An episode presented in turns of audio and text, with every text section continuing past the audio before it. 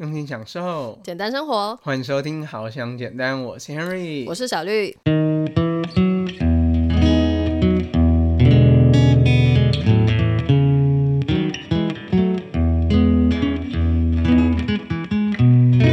吹着海风啊，然后身体又湿湿的时候，哇，冷到那个牙齿颤抖。真的，那时候心里都感觉在听海哭的声音，真的冷到不行，就不知道说我在我现在在干嘛，我到底在这里干嘛？瞬间怀疑人生。今天呢，很开心，我们又重新回到 Parkes 来录音了。几个月之后呢，开头还是今天呢？对，依然没变。你会不会觉得我的声音还蛮硬的？挺硬的。对，因为我就是在这边跟大家坦诚，我是一个有偶包的人。所以，如果你知道怎么样可以让自己比较没有偶包的话，欢迎底下留言让我们知道。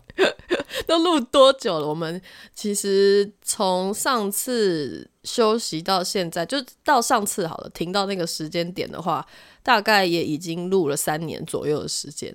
虽然中间有季跟季之间的休息啊，可是就算起来还是三年左右。嗯，我跟你讲，我最近有回去听我们以前录的 Parkes 节目，嗯，我都觉得我只要休息一段时间，然后再重新开始录音的那一种技术，我都觉得我特别硬，就是又回来有一种不是很熟悉的陌生的感觉。但其实你之前也很常做这件事情，可是只要一旦停下来了，就会生疏。对，嗯，就像是练乐器一样，你久没练，你就是手会那个生锈。真的，我觉得很多创作都是这样。就比如说，你比如说原本固定每个礼拜都写文章，嗯，然后就你很久没有在 IG 发文，你要再发一篇文出去，感觉是很困难的。像我觉得我个人的 IG 啊，其实也有一段时间没有发，长草了，就是。都已经长杂草了，都没有发东西，反而倒是发现动倒是挺容易的。哦，对了，好了，总之我觉得说我们这么久没有在更新 podcast 节目，一定很多人很好奇说，你们这一段时间给我死去哪了？对，所以我们就想说，哎，来就是跟大家分享一下，但是我们其实也没有打算要就是之后持续更新哦，大家不要误会。就你这样子讲好像不负责任，你就是说，哎，我们来这边录一集，OK，要听不听随便你，我们不一定马上下个礼拜又会再回来哟。就我们现在没有规划，我们现在只是说，哎，因为就是久没有那个来录了，然后加上我们其实本来是想要上一支 Vlog 的，但是偏偏呢，Harry 的肚子有点大，可能就是影片难产卡在他肚子里吧。哎，你不要这样讲，我跟你讲，这个就是。一个东西的个性跟那个主人息息相关。哦，我刚才不是前面才说我常常会有偶包吗？嗯，所以如果我很久再来写文章或是剪片，可能就会觉得哦，要产出一个影片或是文章好困难，就跟我的电脑一样。我以前电脑剪片就都还蛮流畅的，就这一次不知道是怎样，不知道档案输入太大还是怎样，我的电脑也开始在那边叮。他在那边不让我剪片，借口了，就常宕机。反正就拖延很久，本来是想要就直接上那支 YouTube 影片的，对。可是就是殊知啊，就一直弄不出来。那我们就是先上那个 Podcast 好了，还比较快。对对，就先跟大家分享，就想说趁那个从我们出国回来到现在还没有太久，就想要记录一下这段时间的算是心路历程给大家。对，然后要赶快把这些感受，就是很真实的那种很 real 的旅游的感受分享给大家。嗯，除了旅游的话，还有就是也讲一下，一开始就是为什么我们那个时候突然的休息。我们那个时候休息其实没有在 podcast 里面公告，就如果没有看我们 Instagram 或是 Facebook 的人的话呢，可能会不知道说，哎，为什么我们突然就停下来？因为那个时候没有在 podcast 那边做一个结尾，只有在。贴文上面就有公告说，哎，我们即将就是要休息，然后无限期的，就不知道说什么时候还会再回来。可是我们是知道说会再回来，但不知道什么时候，也不知道以什么样的形式，就是想说先休息一下，好好思考一下人生之后再决定什么时候要回来做。对，因为其实我们真的录 podcast。也陆陆续续就录了，真的到现在已经三年多的时间。嗯，对，其实我们也要去暂停一下，去思考说，我们之前一直产出的内容，这对于你们来说是有没有一些帮助啊？或是你们喜不喜欢这方面的内容？或是说，我们之后可以再怎么样，更去分享一些有趣的内容给大家？嗯，对于我们自己也是啊。我觉得其实主要不是说对别人，主要是对于我们自己，因为是要我们自己真的非常有感兴趣，就非常的好奇，很有热忱的内容，才会真的去呃研究出或者是找出更多大家需要的东西嘛。对，所以就是必须要先由我们自己出发，我们真的很喜欢的。然后真的有毅力持续的，我觉得才是有意义、有价值的东西。对，对啊。其实我们在休息的这一段时间，往另外一个方向去讲，讲的更深入一点点。其实我们就是在找人生的意义。就是这段时间，我们 就是去做一些我们可能一直想做的事情，或是一直想学习的东西。嗯，像比如说小绿，他就去学习了西塔疗愈。对，去上了那个西塔疗愈的课程，也是有官方认证的那种。嗯嗯，然后还有去旅行啊，然后或者是找一些嗯，可能工作内容啊，到底确定说自己之后想做什么啊的各方的去接触尝试啦。对，在这段期间，大概三四个月左右的时间，对，去我觉得还算是尝试了蛮多东西的。对，所以其实像 Henry 自己的话，就是小绿他有他的尝试，他的学习嘛。对。那 Henry 自己也是因为就是前一份工作，Henry 也离职了，目前是在去找，就是真正的去了解自己，跟知道自己呃擅长哪些东西，然后未来会想要找什么样的工作。嗯。对。然后最近看到一本很酷的书，就今天先不讲太多，之后有机会可以跟大家分享。嗯。就是别做热爱的工作。做真实的自己，对，这很少人会就是这样跟你讲，通常都会就是可能建议你说，哎，你要做你有兴趣的事，你才可以做的久嘛，因为毕竟普通人工作就是三四十年起跳的，如果你正常就是工作的话，应该就是要做那么久的。如果你找一份自己超不想做的事情，还要做那么久，那听起来不是觉得？太悲惨了嘛，好痛苦，要做那么久，所以一定要至少找一个是有兴趣、有热情的事情，才可能做这么久嘛。对，一般人是这样建议你的。可是看这个书名就觉得很不很不一样。我自己是也没看过啦，可能之后再请 Henry 分享。对我先简单跟大家一个小小的透露，嗯，其实以刚才的方式，那个作者就做了一个很好的举例。就是说，哎，你可能很喜欢吃各式各样的甜点，嗯，但是你不一定想要当甜点师傅哦。你有可能很喜欢吃甜点，你只是享受那个甜点在你嘴边，然后那个甜味、那个奶味，然后整个在你口里面流窜的那种很 enjoy 的感觉。嗯，但是你们可能不喜欢在做甜点的时候那些复杂的过程。嗯，对，所以这本书主要的话，反而是希望可以帮助你找到你自己的天分跟特质所在，然后让你去找到，嗯，可能你擅长的事，你发挥了之后，你会有成就感的事情的工作。嗯，对，我觉得这个大家很容易会有这样子的误解，像比如说我当初念广电系之前，好了。就也是觉得说啊，我自己就是电视儿童啊，多么喜欢看电视的一个人呐。那我就是去读读看广电系好了。有有这么其中一个原因啦，不是说完全是因为这个原因，感觉完全是因为这个原因有点瞎，就是部分是因为这个原因，所以我去读了广电系。然后之后才发现，哇塞，就是去做幕后的那些事情，到底就是要付出多少，然后以及我到底是不是真的喜欢那样子的工作模式呢？我是不是真的喜欢去做？幕后产出这些，比如说电视内容，或者是可能广播内容，就是这个过程，我到底是不是真的喜欢？就其实现实与想象的落差还是非常大的。真的，在这边也可以跟大家分享一下，就是一部电影要真的能够诞生。就除了演员可能要重复演好几次，很辛苦之外，还有幕后人员也非常的辛苦。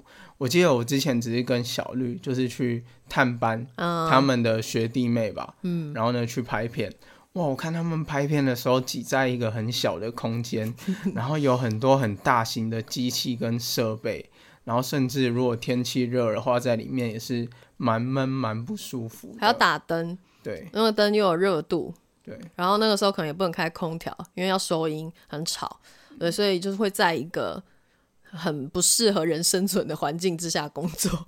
真的，就是我觉得很多影视的幕后工作，相信就是如果有看新闻或者是了解这个产业的人，你就大概就知道说这个产业的这样背后的辛酸。真的，而且我记得那时候看到那个画面，我就觉得说，哇，你现在就只看到一个男主角，他孤单一个人的站在书桌前面。哦，但是呢，但是重点是什么，你知道吗？嗯，镜头外面的事件后面大概十几、二十几个人。对，基本的。真的。嗯哼哼，对，就是好。这个题外话，我大概从你分享的这个地方是，大概是知道说这本书。要讲是这个观念，就是你很喜欢的事情，跟你擅长然后适合做的事情，就通常也不是说通常，有可能是不一样的。对，所以可以去思考一下，说不定也一样啊。其实不一定，对，每个人状况不太一样。说不定你很热爱的事情，你刚好也很擅长，太棒了。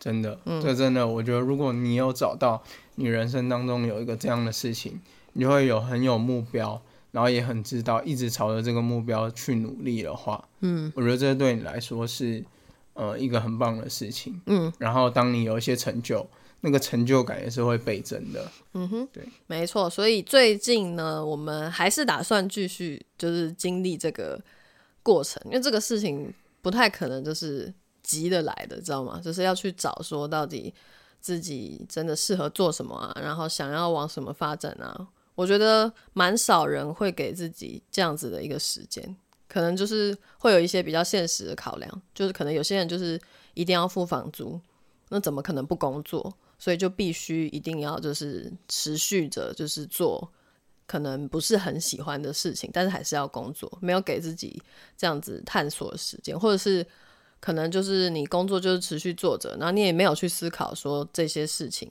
有时候会这样，就你忙着忙着，然后就诶。怎么这一季过了哦，这一年过了，然后过了就过了，然后就哎突然哎我五十几岁六十几岁了，那我到底是就是喜欢这一些事情吗？我喜欢做这些事情吗？到底过得快不快乐？好像有些人就是会就这么就过了，没有去思考这些问题，所以我们希望说这段期间真的可以好好思考这些事情，然后也不要就是一直嗯太纠结于过去。的一些成果，就像我们之前一直没有停下来，有一部分原因也是因为就是觉得说啊，会不会就是我们累积的东西就这样浪费了？我们会怕说，是不是之前可能有一些常听我们就是 podcast 的人，或者是会看我们发文的人，然后在我们没有产出的这段期间，是不是就会就就此消失？对，就不理我们了。对，就是我觉得也是会有。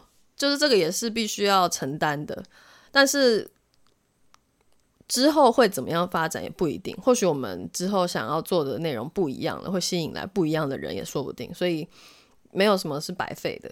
那那个时候我们就觉得好，不管怎么样，就是还是在那个时候停下来这样。然后在这个时间点，就像我自己刚好也是工作了三年多，三年半了吧？对，在同一家公司三年半的时间。然后就也想要在这个时间点去多多思考，说，哎，我真的想要继续做这个工作吗？然后还是说想要就是换其他地方做做看呢？就是也没有什么不好，毕竟就是现在也还才二十几岁嘛，那就是还有一些时间可以再去想想这件事情，而不是说三十几或四十几岁就没有时间可以想这件事情，而是就是相对有本钱吗？就在这个社会里面就。比较年轻，还是比较有多一点本钱可以去思考这些事情的。如果说之后有小孩怎么样的，有家庭什么的，那是另外一回事。你可能就比较没那么多本钱去想自己的这些事情。嗯嗯。虽然小绿刚才提到一个部分，就是说有可能我们之后讲不同的主题，就会吸引到不同的人来听我们的 podcast 节目。但是 Henry 相信你们一直都在。为什么突然说恶心话？好啦，总而言之呢，我们刚才想要表达的，虽然我们这一段时间就是有一些思考自己人生课题的部分，嗯，但是我跟小绿都认为说，如果我们要思考我们自己的人生课题的话，并不只是就是比如说整天坐在房间在面一直思考一直思考，这样子是没有意义的，对啊，所以我们也是要有一些东西，不管是心灵的疗愈或等等的，去输入到。我们的身体里面，它可以给我们更多不同思考的方向。嗯，所以我们帮我们自己安排了一个特别的旅行。没错，其实今天主要是想要分享这个啦。前面那个比较严肃，然后那个的开场，算严肃吗？就是比较嗯认真的要思考一些事情，也是有，只是不是今天的主题。对对，主要是想要跟大家分享一个我们安排的这趟旅行。对，那为什么会想要分享这一趟旅行？嗯，主要就是因为我们去了一个台湾此生必去的邦交国，我们自己定义好不好？确实是啊。嗯，你你比较一下我们的邦交国里面来说的话，我觉得这应该是最值得去旅游的一个地方。对，比较偏真的适合去旅游啦。它本来就是一个旅游的，呃，以旅游为主的一个圣地，一个国家这样。对，然后台湾的邦交国所剩不多，是吧？对，所以在这里面算是一个非常棒的选择。好，所以我们讲到这边的话，我相信很多听众朋友心中都已经有了答案，嗯，那就是柏流。没错，而且这个地方呢，是就是我一直。梦寐以求，就心心念念很久的，不是因为它是邦交国，好不好？其实还好，邦交国的成分，嗯，一点点啦，没有到说占绝大部分。对，但主要的原因是因为我。在我有点忘记了，可能是小时候不知道什么时候国国高中嘛，那个时候看某档旅游节目，甚至哪一档旅游节目都不记得了，反正就是看旅游节目介绍到这个地方，就觉得哇好漂亮哦，然后我从此就记得了柏流这个地方，就想着说以后长大一定要去哦，嗯，就真的我真的终于成功了，长大之后去了。OK，我要跟大家讲一件真的很巧的事情。嗯，因为像我跟小绿都是非常喜欢出国旅游的人。嗯，但是因为我们交往的一大段期间都受到疫情影响。哦，对。我们一直在交往，已经大概三年多，快四年的时候，嗯，我们才去了我们第一次的出国旅行。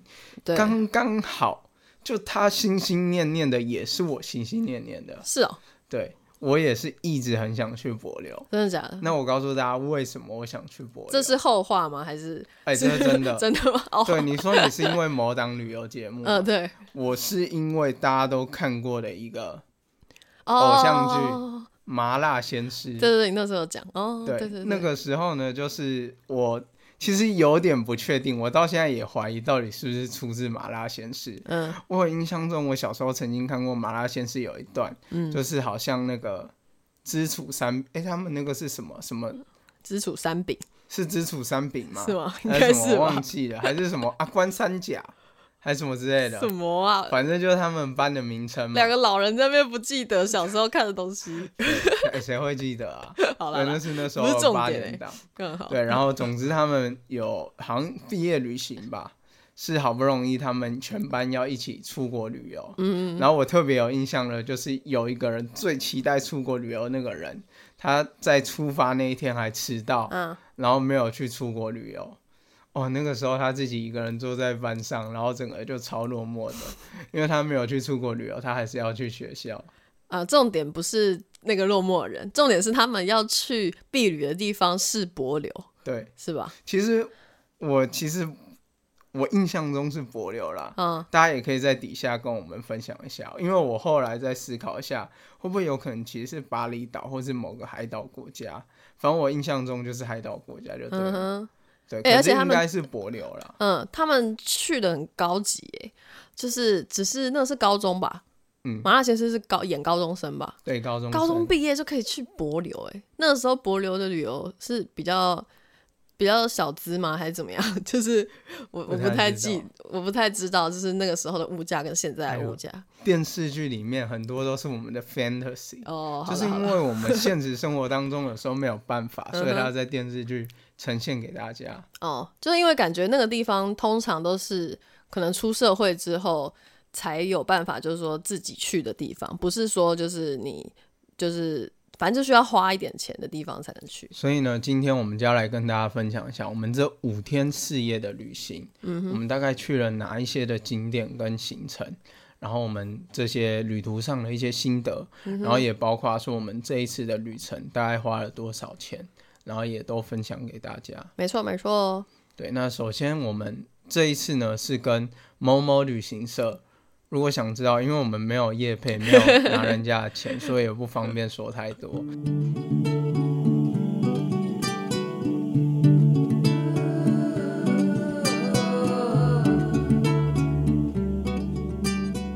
对，对，所所以如果真的有想要去柏流的朋友的话，其实可以私讯去询问我们。嗯，其实我觉得也不是说哪一家旅行社特别怎么样，就大家自己去呃比比看，你比较喜欢怎样的行程或者什么的，它就是各有它的优缺点吧，就看你自己喜欢什么，你就自己去比比看。其实旅行社就那几家，对我我目前是觉得就是没有说差到太多，而且有一个原因。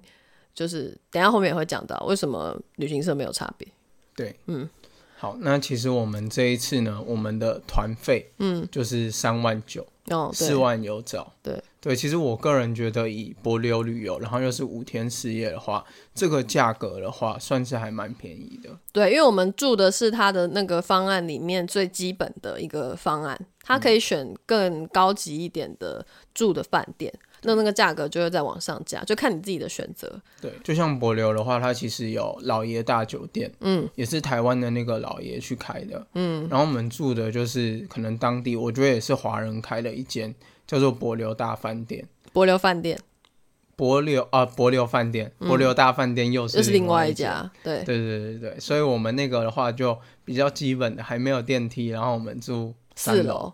三楼还是四楼？四楼哦，我们住四楼。嗯哼，对，每天都那个健身爬楼梯这样，还行啦。我是觉得是这是一个还蛮温馨的一个，算是基本的一个，有点像类似商务旅馆的这种程度这样。但它还是那个整体的装潢什么的，是没有那么商务了，是偏就是度假可爱的风格。对，然后虽然我们这边是说五天四夜啦，但它实际的行程的话。我个人觉得它比较像是四天四夜，四天什么？四天四夜。哦，对，因为我们第一天的话，我们就是大概中午十一二点的飞机，对，然后飞到那边就当地的大概五六点，然后我们第一站就去了他们最大的购物中心，嗯哼，然后就一楼的超市买一些当地的东西，然后我们住的地方很幸运，就刚刚好在对面，就是我刚才讲的那个健身饭店。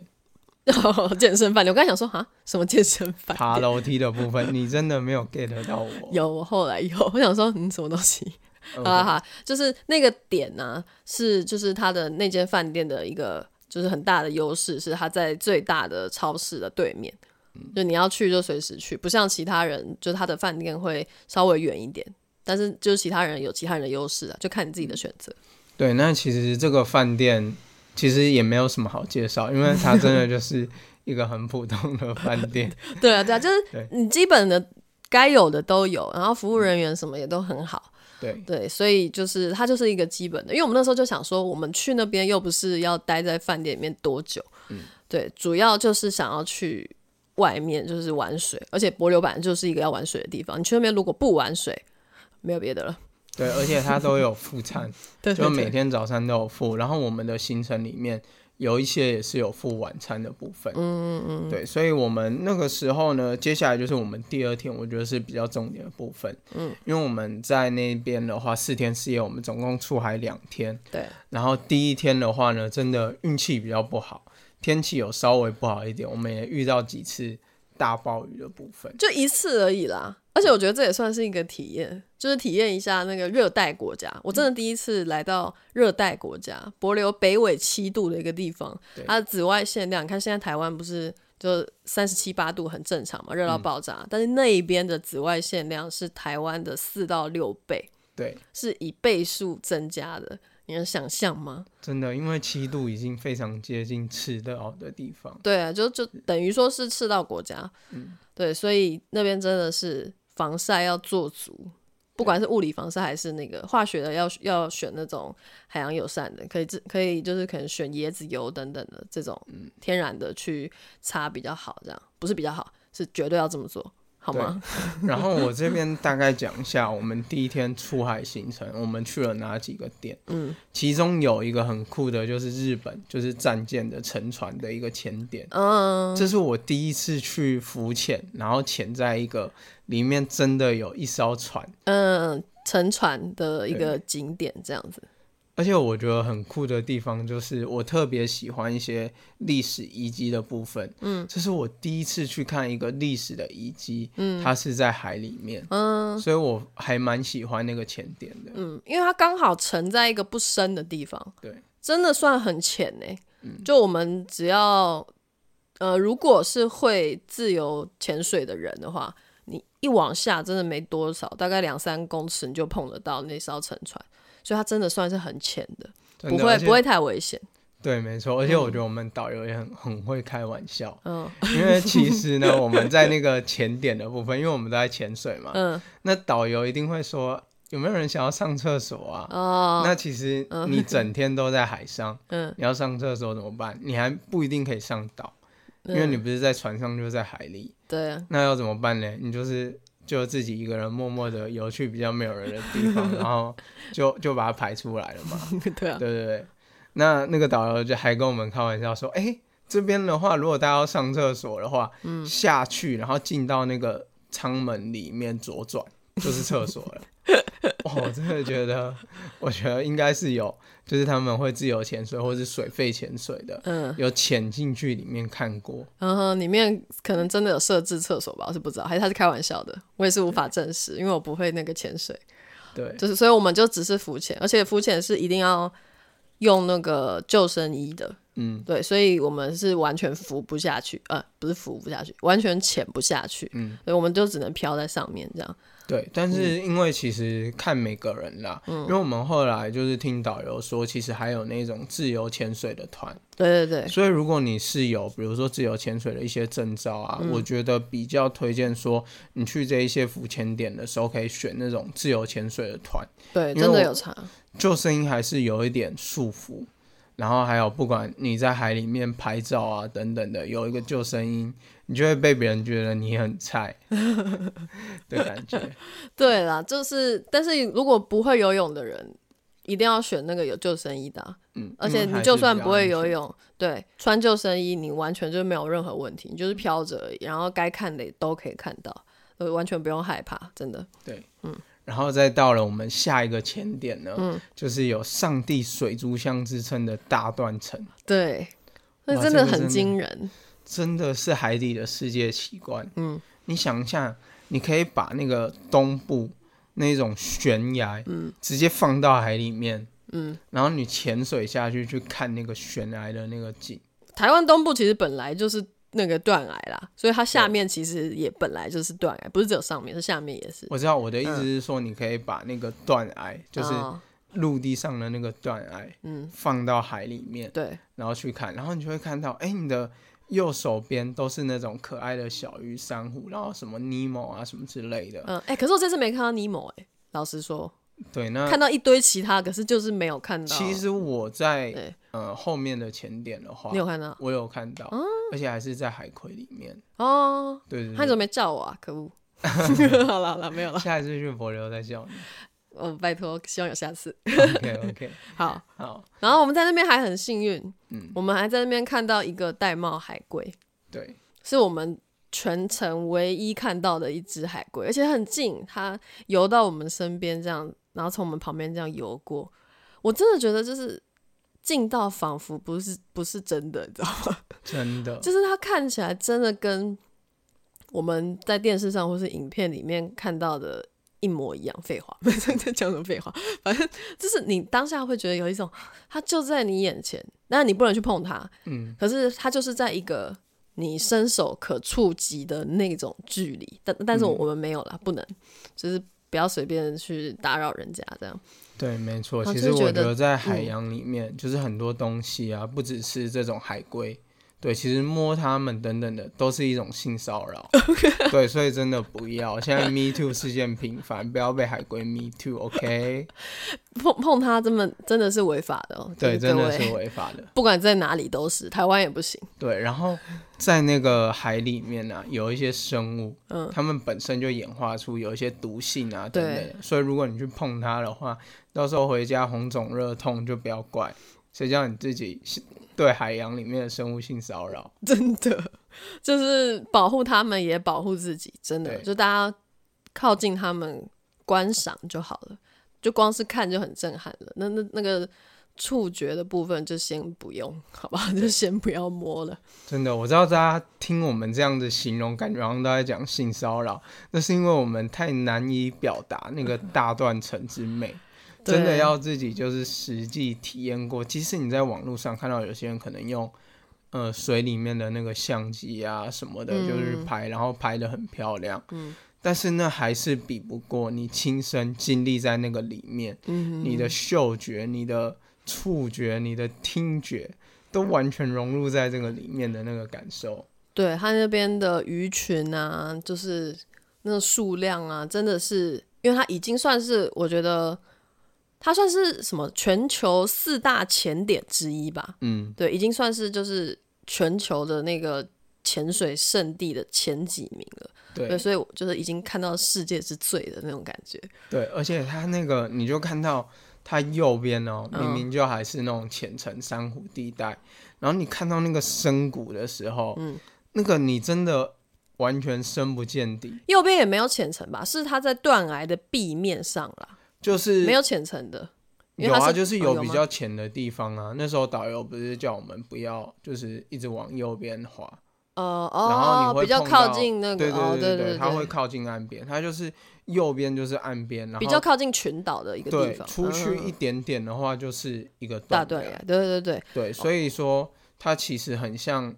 你可能在飞的感觉，嗯，你就想一下，你只是在水面世界，但因为有浮力，所以你不会向下沉，嗯嗯真的那感觉真的很酷。然后刚好除了在那个沉船之外，我们后来遇到的第一个潜点嘛，因为沉船那边比较 peace 一点，嗯，然后也会把那边选择为第一个原因，就是因为那边风平浪静，嗯，那边就是非常适合，算是一个第一个让大家试试水温的地方。哦，就是真的是试试水温。就是让你感受一下水里面的温度，然后什么的，跟那个你在那个海里面的感觉啊，等等的。然后，但是之后就马上大断层。我觉得，就对于不是很常潜水人来说，我自己也会有这种感觉，就是啊，我突然要来到一个深不见底的地方了，心中会有一点那种小小的压力。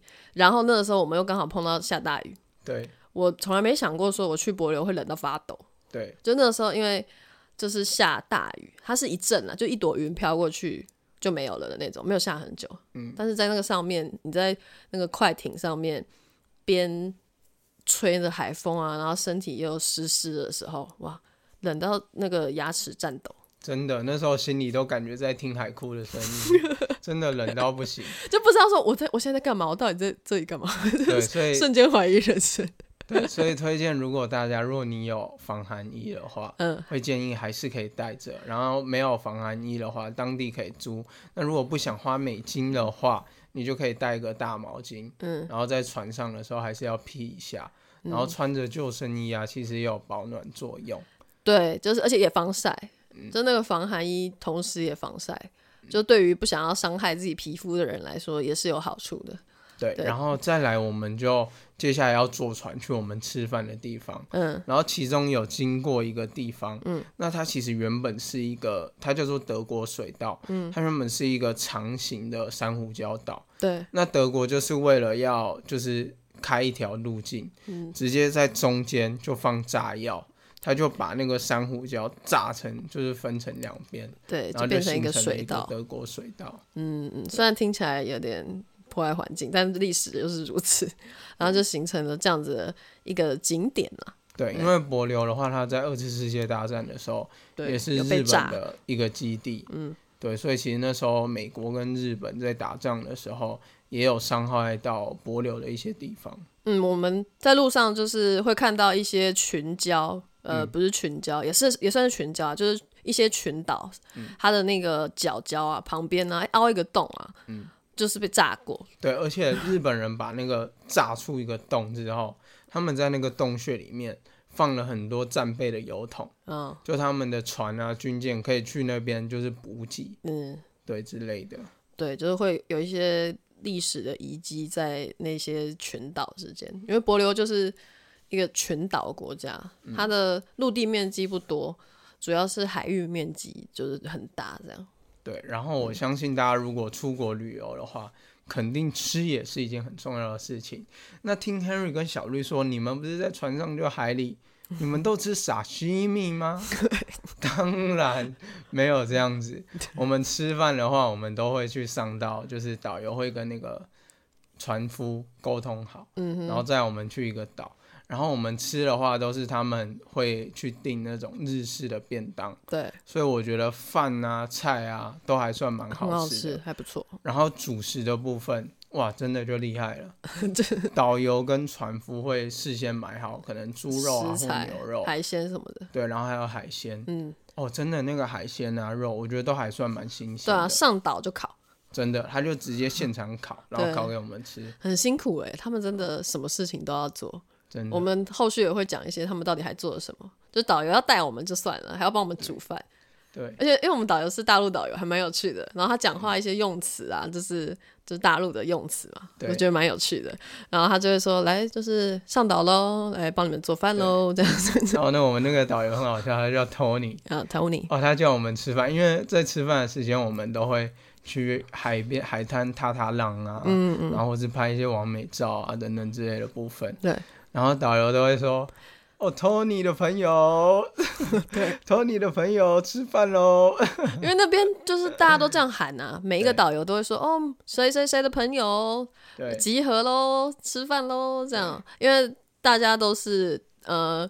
哦，这就可以说到那个了，就是其实虽然我们是一团的人，嗯，可是我们都分别来自于不同的旅行社，所以他没办法说什么哦，某某旅行社的人回来了没有？因为我们都来自于不同的旅行社，然后成为一个团，这样，所以他就只好说导游的名字，就是某某某的朋友，然后这样回来这样。我以为他在讲小伙伴。哦，小伙伴，来偷你的小伙伴，他可能知道，就是他还蛮接地气，知道我们那一团全部都台湾人，对。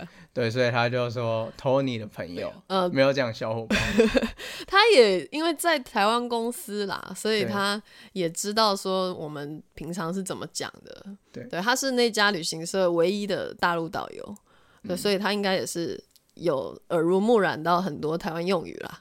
对，而且我们吃完便当之后，导游还煮鱼汤。哦，对，哇，那个鱼汤那个肉真的是很细致，对，很像台湾的那种石斑鱼的感觉。嗯，对，然后那个汤也是非常的好喝，然后就可以就是看着非常美的海边的那种风景，那水水那个里面一层一层的那个蓝。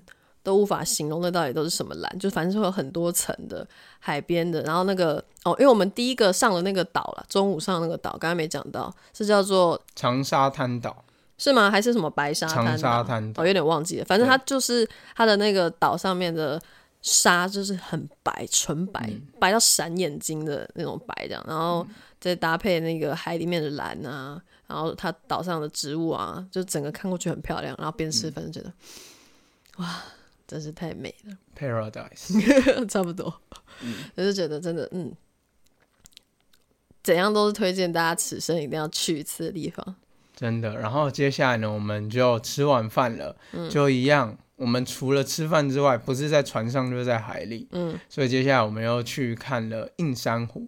对，那硬珊瑚的话，它就是有分灵芝珊瑚跟玫瑰珊瑚。对，是那是主要比较大的啦，当然还有其他太多太多叫不出名字的珊瑚。对对，那其实我们在看这一些珊瑚的时候，其实也觉得有一些小小遗憾，因为我们有看到蛮多珊瑚可能因为就是全球暖化等等关系，对，真的有一些白化的症状。嗯，对，但其实大部分的珊瑚也还算是蛮漂亮的。对，然后真的就是有的真的长得像玫瑰，有的真的长得像灵芝。嗯，这个是我们真的在台湾的海边，我觉得比较少会去看到的东西。基本上是看不太到的啦，以那个量啊，然后跟就是特别的品种来说，台湾看不到的，就是在那边才看得到。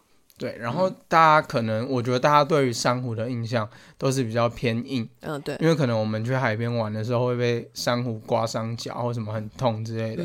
我们也看到一个很酷的东西，叫做软珊瑚。对，有一个点，它是所有的就是软珊瑚就聚集在那一个区块。然后一开始还不知道说，所有软珊瑚是像海葵那种吗？就是就是可能可能只是偏软一点，但是没有哎，那个软珊瑚是真的。超级软绵的，我们也没有碰啦，那也不能碰。它就是会全部都粘在那个壁面，海底的那个壁面上面，然后五颜六色，真的真的七彩的颜色很多这样，然后就是很像是那怎么形容啊？海绵也不是，很像是，我真的说不上来。我真的觉得它就是那种你在海底世界，你可能看到那种珊瑚，它是有很多分支的。嗯嗯嗯。对，然后那种分支的珊瑚，它变成软的。哦，对。大概就是这种感觉，对，然后它是会有黄色、紫色、红色各种，然后会随着那个海的那个有海流的时候，嗯，它就会随之起舞，对，会随着那个海的流动，然后它就在那边飘，这样非常非常漂亮。所以我们现在是用讲的给大家听，这样，那大家之后也可以期待，就可以看我们的那个 YouTube 或者是看我们 Instagram，我们也会分享，快点让那个 Henry。难产的那个影片产出好吗？大家集气，大家集气我的电脑。如果要抖内我电脑设备的话，也非常欢迎。这不是你电脑的问题吗？重点是你要不要解决这个问题的问题。哦，对，就是要解决我电脑问题的问题，还要解决你拖延症的问题。好了，总之就是我们有特别去租那个水下的那个。呃，摄影就是 GoPro，对对对就直接讲 GoPro。哦，对啦对啦，反反正我们就有租那个防水壳，然后下去拍，所以大家可以亲眼看到我们刚才形容的那些所有东西都在影片里面这样子。嗯。然后在这边就也非常感谢我的同事推我一把，这是我一个同事，他之前就去过柏流，他十几年前去的吧。然后他在我出去就是出国前的一天。然后我就跟他说，哎，就是我明天就要去了，这样。然后他就说，哦，他那个时候还有租那个就是 GoPro 啊，就是去拍啊，很值得这样什么。然后我就就被他讲的很心动，说好，那我就马上去租这样。然后就马上，我就马上搜寻了一家在公司附近的一间租器材的店，然后就直接问他，哎，有没有？哎，有，好，那我等下下班去拿，那直接去拿。真的，就是速速的在就是几分钟之内完成了这一切预购，这样不是预购是预定，对对对对。然后就觉得非常值得。对我那时候就在想说，去柏流没有带 GoPro，不敢相信。你那时候哪有想到啊？在去的前一天都没想。我想到，我不是还跟你说，我要不要就是去 FB 找一个二手的 GoPro？